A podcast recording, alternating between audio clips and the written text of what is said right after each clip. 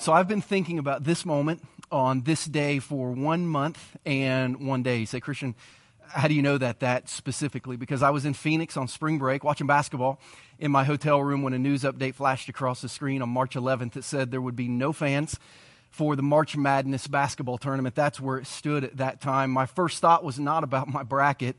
It was about Easter Sunday. I immediately grabbed my phone, saw how many days there were till Easter. There were one month and one day till Easter, and I thought, man, maybe, hopefully, possibly, uh, this thing could be done by Easter and we could gather together. But in the back of my mind, I, I already began thinking this, man, this Easter could look different. And as the weeks rolled on, we knew that this Easter was going to be different than any that I've lived through before. I've never lived through an Easter or even imagined an Easter where a pastor would be at church preaching to people, but people who were, who were at home, people who didn't gather together. But that is where we have found ourselves. And, you know, part of me was getting ready for this Easter, and part of me was living in the world that can be kind of dramatic sometimes. You know, every now and then uh, we can live in a world that overstates things. Every now and then we can live in a world that just is a little over dramatic. Not the, not the news, of course, not social media, of course, nothing on the internet, but the rest of us every now and then can be real woe is me. And I began to think, Lord, like no Christians in the history of the world have ever had to celebrate an Easter like this, Lord. What, what are you doing? And I felt like I heard the Lord chuckle at me saying, Christian, one, there are Christians who have never known anything but church at home because that's the way they have to do it in their part of the world. And two, if you go back and actually read the Bible, the first Easter looks a whole lot more like what you're doing today than probably what you did last year or what you plan to do next year because the first Easter happened in small groups in homes. And I found a lot of motivation as I started realizing the reality of the first Easter. I thought, you know what? We can make the most of this opportunity doing church, doing Easter at home today. And really, for my life, really, I'm going to share a message for you today that I, that I put together for me. I'm just going to share it with you, though, because as I looked at Easter 2020, realizing it was going to be different than it had ever been, but that maybe it could be more powerful than it had ever been, I kept having to remind myself of two things. One, I had to remember that the first Easter was celebrated by small groups of people in homes. Easter has been celebrated like this. Easter can be celebrated like this. And Easter can be celebrated powerfully like this. The church of Jesus was birthed in homes. And today, the church of Jesus is happening in tens of thousands of homes all over the world, people coming together to celebrate the death, the burial, and the resurrection of Jesus. So it's important to remember Easter is different, but it's still very, very powerful. It actually looks a whole lot more like the first Easter than probably the Easter that we're used to. And I also had to remind myself of this. We need to remember the power of Easter Sunday against the dark backdrop of a hard season of life. Because for many of you, if not for all of you, you have just lived through the craziest season of your life. And for many of you, if not for all of you, you are looking forward to the most uncertain months of your future that you've ever experienced. And for some of you, that's extremely scary. I know it is for me sometimes. For some of you, that's, uh, that's extremely um, anxious, and it is for me sometimes. For some of you, that's extremely lonely. And for some of you, the world just feels, man, it feels really, really dark because there's not a ton of hope for the future. But we can be reminded on Easter, Easter Sunday has hope for our future. Easter, even done from a video camera into your home, Easter can offer hope. If you have a Bible today, I want to read the first Easter story with you. We're going to be in Matthew chapter 28. That's where we're going to hang out. Matthew was a friend of Jesus who was a follower of Jesus, who before he became a friend and follower of Jesus, he worked for the Roman govern- uh, government as a tax collector, which meant he was a meticulous record keeper. And he was one of the disciples, one of the followers of Jesus, as a meticulous record keeper who wrote down the stories that happened in the lives of Jesus and recorded them so that we could read them too. And in Matthew chapter 28, he tells us what happened on that first Easter Sunday, because the first Easter looks a whole lot like this Easter. And because we believe Easter still has power and hope during dark times, we're going to celebrate that today. Before we ever read scripture at our church, we always like to pause and pray. So if you would do that with me, if you just bow your heads and close your eyes right where you are, if you would take a deep breath. Some of you haven't done that yet this month. And if you're a Christian, and even if you're not, if you would just pray these words, if you would whisper from your heart to heaven, um, just pray these words, ask God to speak to you today. Just like that. Just say, God, if you're real, speak to me today. That's going to be our prayer today. Lord, we pray you'd speak to us. Thank you for coming into our homes to meet us right where we are this Easter. Once again, this year again, let the power of Easter chase the darkness of this world away. That's our prayer. And God, I pray you'd help us with that. And we ask these things today in Jesus' name. And everyone said, Amen and amen. Matthew chapter 28, I'm going to read the first few verses, says this After the Sabbath, that's Saturday, for those of you who may be brand new to Scripture, at dawn on the first day of the week, that's Sunday, the very first Easter Sunday morning, Mary Magdalene, a friend of Jesus, and the other Mary, another friend of his, went to look at the tomb. There was a violent earthquake, for an angel of the Lord came down from heaven and, going to the tomb, rolled back the stone, and he sat on it. His appearance was like lightning, and his clothes were white as snow. The guards were so afraid of him that they shook and became like dead men. The angel said to the women, Do not be afraid, for I know that you are looking for Jesus who was crucified. He's not here, he has risen. He's not here, he has risen. That really is the, the theme of all of Easter Sunday he has risen. I want you, if you're with someone right now, I want you to look at them and say those three words He has risen. Somebody you're with right now, turn to them and say, He has risen. Kids, if you're with your parents, turn to someone right now and say, He has risen. If you're, if you're with your dog, look at your dog and say, He has risen. If you're with your cat, wake it up because we know the cats don't watch sermons and tell the cat, He has risen. If you're all by yourself with no animals, text somebody, He has risen because He has risen and that is the hope of Easter. Jesus rose from the grave. And when we celebrate the hope of Easter, man, life can happen in incredible ways. Remember the second goal that we have today to remind ourselves of the power of Easter Sunday against a dark season of life because he has risen. Easter still has power today. And what I want to try to remind you of in our time together today is I want to remind you of two things that Easter has power over. And then I want to remind you of one promise. That's it. Two things that Easter has power over and one promise as we walk through celebrating this Easter Sunday today. The first thing we remember as we look back to the first Easter is Easter has power over lost hope. Easter has power over people who have totally lost hope. As we pick up the Easter narrative in, in another of the gospel writers, his name's Luke. Luke was a historian. He never met Jesus personally. After becoming a follower of Jesus, he actually traveled to Israel to interview people to make sure what he'd been told was true. So he learned a lot about the Easter story. And he tells the story of two people who had been in Jerusalem uh, during the Passover festival. It would have been a huge festival, like downtown days times 1,000 uh, in Lee's Summit. And they were heading home after a long Passover weekend in Jerusalem, seven mile walk back to their house in Emmaus.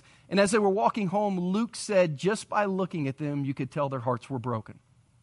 That's how Luke introduced the story to us. Two guys walking home, and he said, just by looking at them, you could tell their hearts had been broken. As they were walking and talking, Jesus, we're told, came up and walked and talked with them. Maybe because they were discouraged, they didn't look up and recognize it was him. Maybe because they weren't expecting it to be Jesus, they didn't really recognize him. But when he walked up and began to walk and talk with them, they didn't really know that it was Jesus. And as he saw their broken hearts and heard their conversations, he asked them a question. Here was the question he asked. He said, Hey, what are, what are you talking about? What are you, what are you, what are you talking about as, as you're walking home? What are you talking about? And they said, We're talking about a guy named Jesus. We're talking about a guy named Jesus. Maybe, maybe you've heard about him. Um, he was a guy that a lot of people thought was a prophet. Man, he came and preached these messages of good news that helped people connect to God. Actually, healed people who were, who were sick and dying. He, he gave food to people who didn't have any food to eat. And, and he kind of he promised that he would one day change the world. And, and we had maybe thought that he was the, the Savior that all of our prophets have been telling us about our entire life. However, they said in Luke 24 21, we hope that he was the one who was going to redeem Israel, save us, but he's dead. Like we, we hoped that he was the one who was going to come and change everything, but, but, he, but he died. They, they thought their hope was dead. And some of you on this Easter Sunday, you're, you're losing hope. You've lost hope your hope is slowly dying. Easter has power over lost hope. You say, Christian, why would you think that my hope is maybe shaking a little bit? Because of where we live and what we think is important. When you go read what sociologists say about Americans, they say Americans really place their security and their hope in really five things. And if these five things are good, life is good. And if these five things are not good, life is almost unbearable. Look at the things that Americans usually place hope in. When we look at American security, the first things Americans place security in is family. If family's good, if family can be around each other, if family can serve each other, life is good. Um, health is something that Americans chase. There are three different billion dollar health industries. There's a billion dollar health care industry. There's a billion dollar health and fitness industry. There's a billion dollar health and nutrition industry. We're of the belief in America that if we can just stay healthy enough, we can chase every bad thing away. If we're healthy, then, then we're going to be okay. A lot of Americans place their hope in their health. A lot of Americans place their hope in their finances. As a matter of fact, one of the financial gurus of our day, his financial program is called Financial Peace because if you have your money together, you're going to have peace in your heart. We've been taught that finances can give you hope, that finances can give you security. A lot of Americans place their security in their career. If their career is on solid ground, they're on solid ground. If their career is a little bit shaky, they're a little bit shaky. And Americans, when all these things are shaky, they kind of put security in relationships. When these five things are good in your life, life is going to feel really good. When these five things are going well, you don't need much else. But when these five things begin to feel shaky, man, everything, everything begins to feel shaky. And right now, we're living in a season where, folks, there's a lot of things shaking right now. And it might be time to ask ourselves the question whether these are gifts or whether these are gods. Because when these things are gifts, they can be used wonderfully. But when they are gods, man, look out because they can be they can be shaken. And this season of coronavirus has shaken some of these things that stabilize our life. I had, I had a group of friends last week, actually three different friends on two different days, who emailed me a devotional by a pastor in New York City who I, I love to read and follow. His name's Tim Keller. It's just a short devotional on Psalm chapter 11, talking about how to kind of get through this season of life. And really, one thing that he said stuck out to me. He gave a little illustration about a lumberjack who was heading into a forest to, to cut down the trees in the forest. And he said the night before he went in to begin to clear the forest, he went into the forest, he began looking at which trees he would cut first, and he saw a mama bird building a bird's nest up in the tree. And he thought, man, if she builds that bird nest and I cut the tree down, she's not going to have any place to, to call home. So he took kind of the, the end of his axe handle and he kind of banged it against the tree to scare the bird. And he watched the bird fly away, but then it settled into another tree nearby. And he went over to that tree and kind of banged the handle on the tree. And when that tree began to rattle, it flew off. And then it came to another tree nearby. He did the same thing with the third one. And eventually the bird flew around and it went and it nestled up into a rocky place on the cliff. And the lumberjack thought, she'll be safe there. Keller reminded us that every tree in our life, that we place all our hopes on outside of Jesus is one day going to be cut down. Which means we need to learn to pray the desperate prayer of Psalm 61. I love this prayer in Psalm 61, written 3,000 years ago. From the ends of the earth I call to you. As I call, my heart grows faint. Lead me to the rock that is higher than I. See, we've been in a season where family can't even see family. We've been in a season where health is so uncertain. There's no vaccination for this disease that you could catch that you're just supposed to stay inside. We're living in a season where we don't know if the economy is even going to make it out without borrowing trillions upon trillions of dollars. We're, we're living in a season where our careers, some of them, are just gone and they'll never come back. We're living in a season where relationships could help us through all that, but we're not allowed to see our friends. And a lot of us don't know what to do, but the psalmist cries, I need someone to lead me to the rock that is higher than I. See, a lot of times when all the trees start rattling and the trees start falling, we don't even know where to turn. But if God can help lead us to something stronger than what we've been putting our faith in, then life can change for the better. And maybe this Easter season, God has allowed your world to get rattled so you will focus on a rock stronger than the things you've been putting your security in. Keller talks about in his Psalms devotional uh, in February 24th in his devotional on the book of Psalms. He said, God sometimes shakes our confidence in our earthly life so we will yearn for our heavenly life. Sometimes God has to shake our confidence in all the things that kept us from focusing on God here so that we'll remember there's more to this life than just the here and now. And we'll begin to focus on eternity. I believe God can use this season for those of you sitting in your house right now to turn your focus away from the things that used to bring your, you security to the only thing that can bring you eternal security. To see all those things you love as great gifts but terrible gods because they won't last, and to turn your attention to a God who will outlive this world. That's the hope of Easter. But sometimes that hope isn't realized until Jesus sits down with you in your house. So in Luke chapter 24, these guys were walking along the road. They didn't recognize Jesus as Jesus until they invited him to come into their house. And when they finally sat down together in their house and began to have a meal together, it said, when Jesus was at the table with them, he took the bread, he gave thanks, he broke it, he began to give it to them. Then, then, then, then, their eyes were opened and they recognized him. Some of you, your eyes have been focused on so many other things. And not until Jesus has come and sat down in your home on Easter Sunday have your eyes been opened to realize you need a rock. You need a rock stronger than one that just lasts for here and now. You need something that will last till eternity. Maybe it took Easter at home for Jesus to come sit down with you so your eyes could be open. Easter has power over lost hope. At least the first one did, and I believe this one can too. Number two, Easter also has power over locked doors.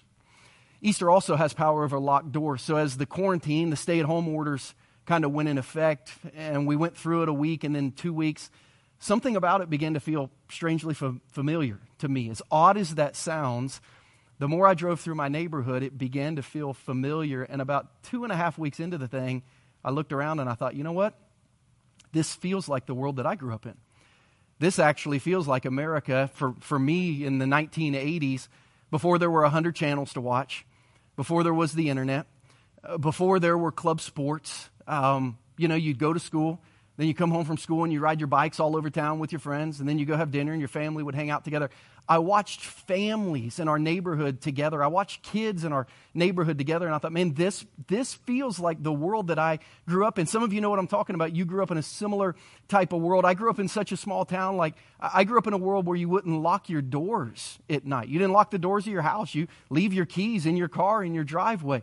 Um, certainly things have changed, right?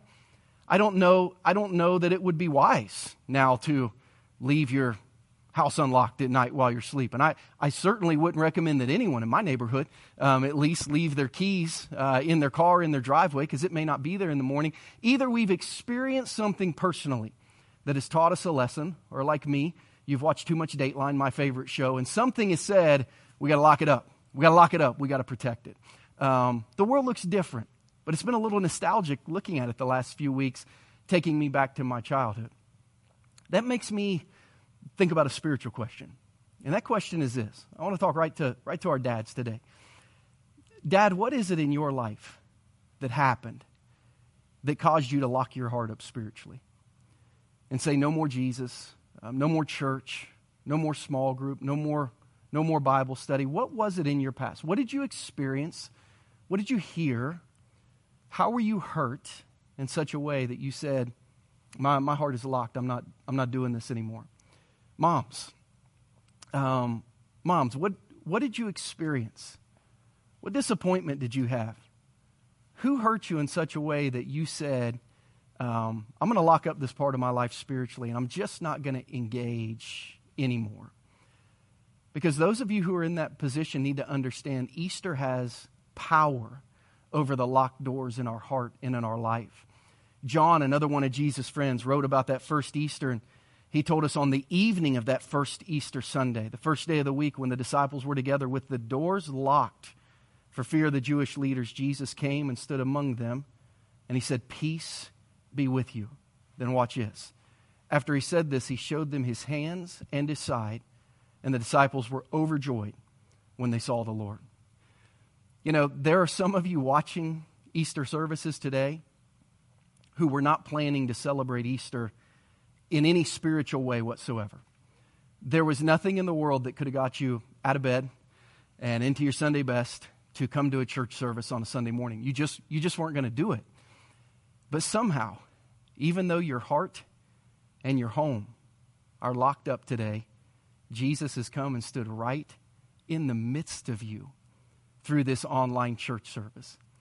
Because locked doors and locked hearts don't stop him when he has an appointment with you.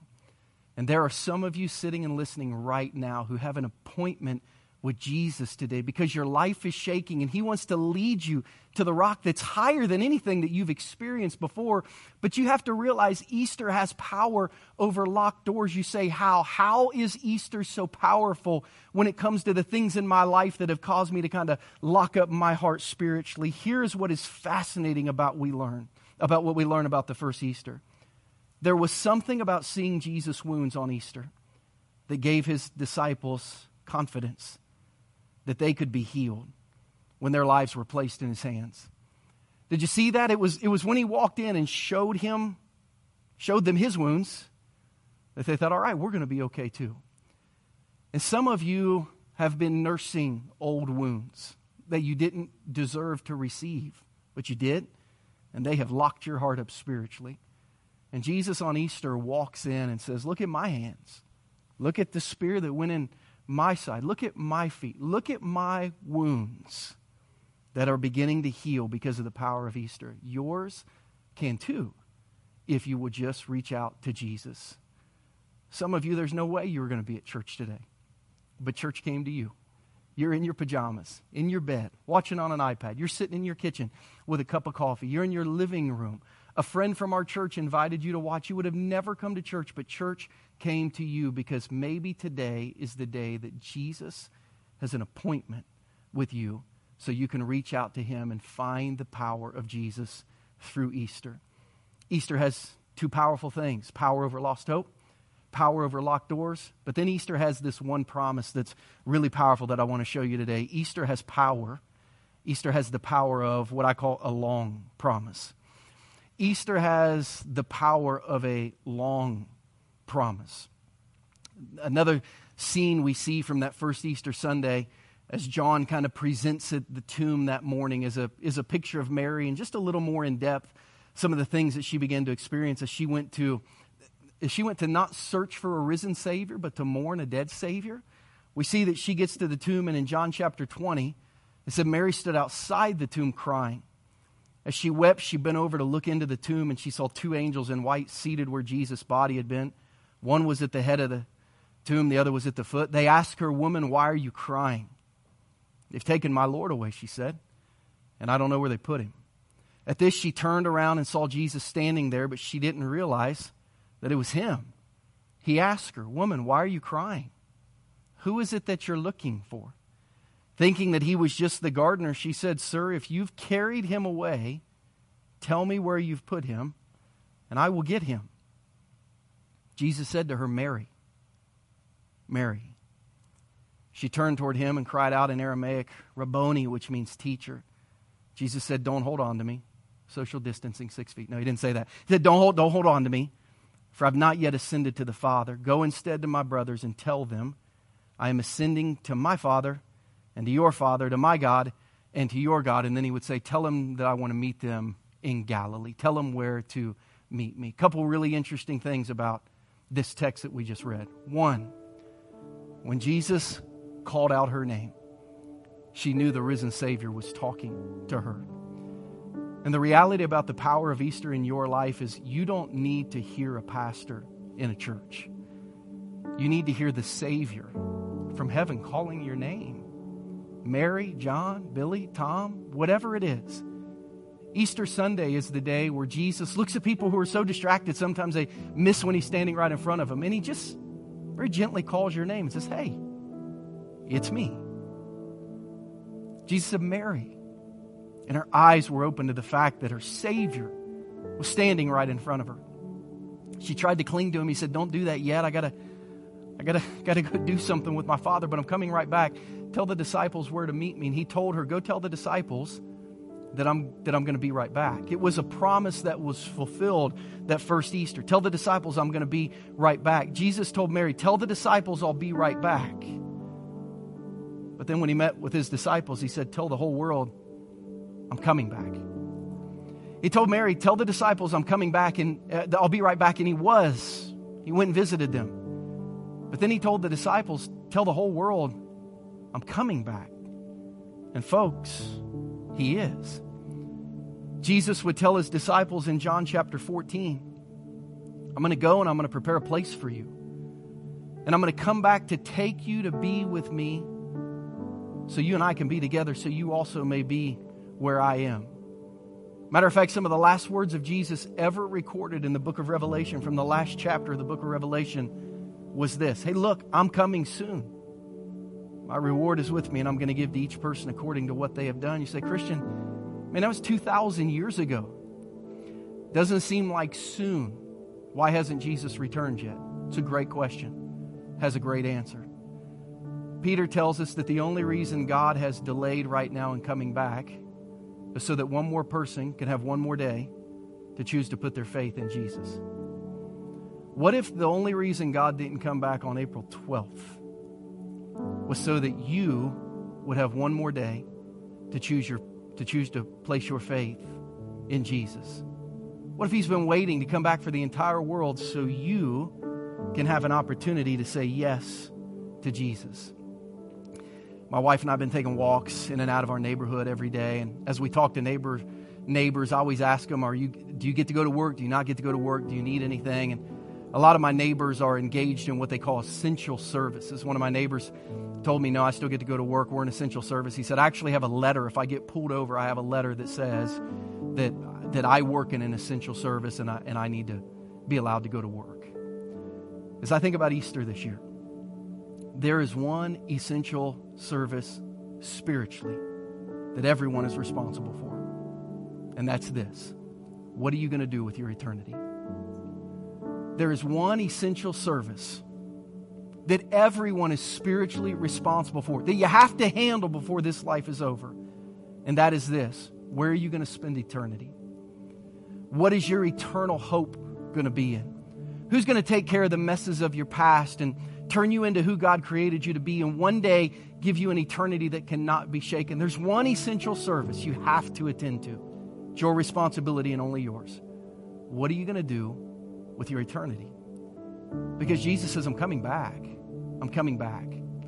And some of you Christians, you've been so discouraged in this season, looking around, thinking, man, what's going to happen? Here's what's going to happen. One day Jesus is going to come back. It's going to be okay.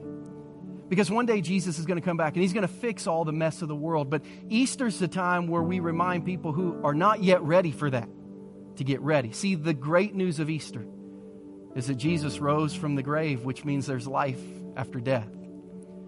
The good news of Easter is you can choose to do that exact same thing with Him when He comes back for you, whenever that time might be. But it's a choice that only you can make. The great news of Easter, when all hope seems lost, Easter has the power over lost hope. His name is Jesus. The great news of Easter, Easter has hope over locked doors. Maybe some things in your life that have shut up your heart tightly, yet Jesus has walked right into your living room and sat down with you today. Easter has power over locked doors. And the greatest hope of all, Jesus says, Not only am I going to save you, but I'm going to come back and get you so you can be with me one day. Are you ready for that moment? If not, you can be. Maybe the appointment that Jesus has with you today is to give you the opportunity to open your heart and to say yes to Jesus, to ask for forgiveness of your past, to ask for his presence in your present, to ask for his direction in your future, to ask for his eternal blessing when this world is over. If you've never done that, you can today. You just have to cry out to Jesus. Would you bow your heads with me? Wherever you might be today, every head is bowed, every eye is closed.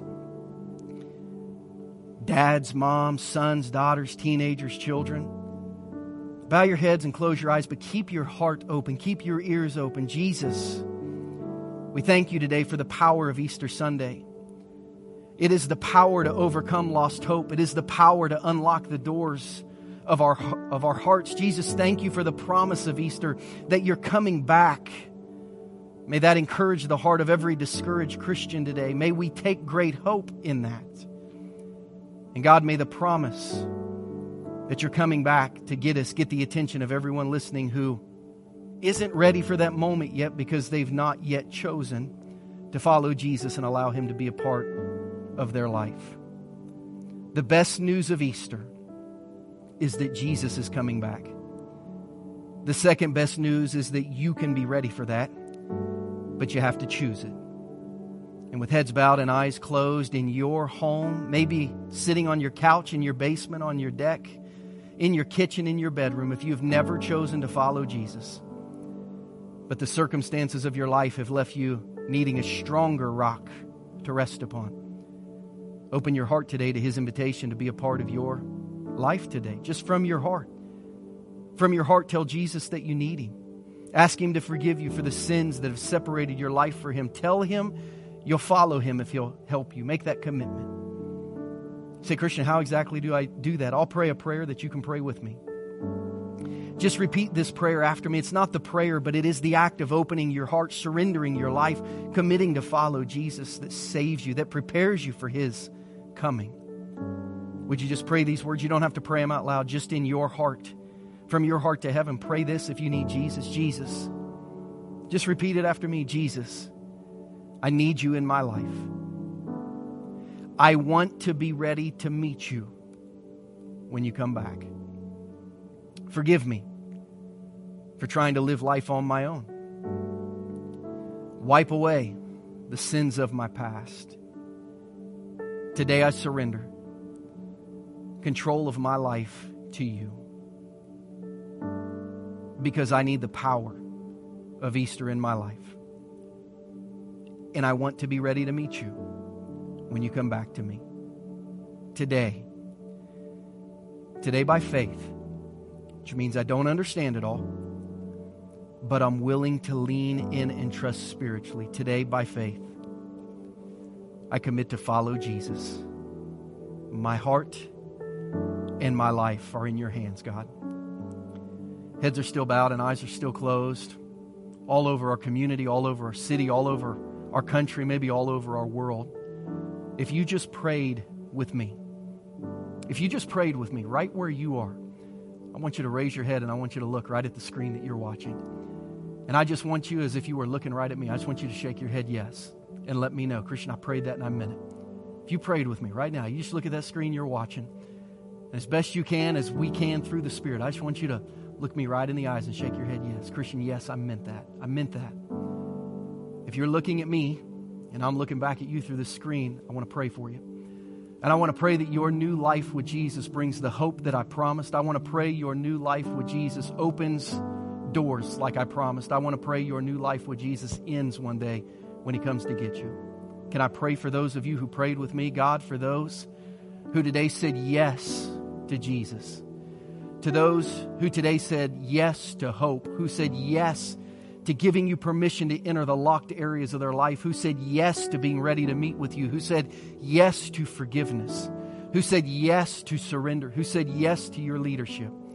God, I pray that you'll meet them right where they are. God, be as real in their home at this moment as you were when you walked in to those locked doors in John chapter 20 to see your disciples. God, let them feel your presence. Let them have hope. Let them feel forgiveness. Let them Lord, start a new season, a new chapter of life that, Lord, is eternal because they've surrendered their heart, their ways, their security for all that Jesus offers through who He is. Lord, bless them. Bless them and be with them. Watch over them. Thank you so much for praying with me. With heads still bowed and eyes still closed, let me pray for the rest of you. Jesus, the very first Easter Sunday, you healed broken hearts. You restored lost hope. You healed old wounds and fears. And God, you've done it again today. Thank you, Jesus. Thank you for that. Lord, thank you for sitting down in our homes with us this Easter. May we never forget your power and your peace. May your presence walk with us this week and throughout the remainder of this difficult season. Thank you for Easter at home. Thank you for coming into our homes. Thank you for living in our hearts. Thank you for directing our lives and futures. God, we love you and we need you. Be with us as we continue in this season. We ask all these things in Jesus' name.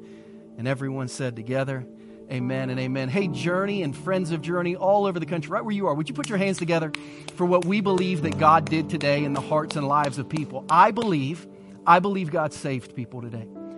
I believe that God called some Christians who were drifting back to Him. I believe some people made powerful recommitments, and I believe for some this was the most powerful Easter they've ever been a part of because Jesus stepped right into their home, right into their heart, right past the locked doors of their home and heart, and He did business with them. And we need to celebrate that. Even though we're not together, we are together in spirit. If you said yes to Jesus today, if you're one of the many that we were praying, place their faith in Jesus today, we have a gift that we'd like to send you. At our church, when people make a spiritual decision and say yes to Jesus, whether it's a first time commitment or a strong recommitment, we believe that that in the course of that year and in the course of their lifetime is their best day ever. So we love to share um, a gift with people. We love to send them a t shirt. Um, and more important than the t shirt is a little guide that says, Best day ever, now what? All right, I have my best day ever. Now, what do I do? Just a very small pamphlet that says, All right, as you begin now or you re-begin, restart your walk with Jesus, here's what you need to do. We would love, more than anything, to send you a t shirt and to send you this little pamphlet in the mail this week. You say, Christian, how do I get that not being with you today? Pull out your smartphone right now. In the text message section, I want you to type the number 474747. Mom and dad, you might do it for your kids if they made decisions. If a friend invited you to watch Journey online today, and you made a spiritual decision, ask them to do this for you. If you say, I don't want to give my information to a church, right now text your friend and say, Hey, I watched your church. I made a spiritual decision. I want the t shirt and the booklet. Get it for me. If your friend texts you that, even sometime next week, text two words Journey Yes. Journey Yes. That means you said yes to Jesus today at Journey. Text those two words, Journey Yes, to 474747, and we will be faithful to follow up, send you a t shirt and a booklet, and we would love to partner with you on your spiritual journey wherever in the world you might live. You can actually right now talk to a pastor real time. There's going to be some links dropped in whatever platform you're watching. If you want to talk to a pastor, email a pastor, speak with a pastor right now, we can do that for you. We are so proud of your decision. We're so happy for your decision. We love to celebrate with you. So let us know you made a decision today.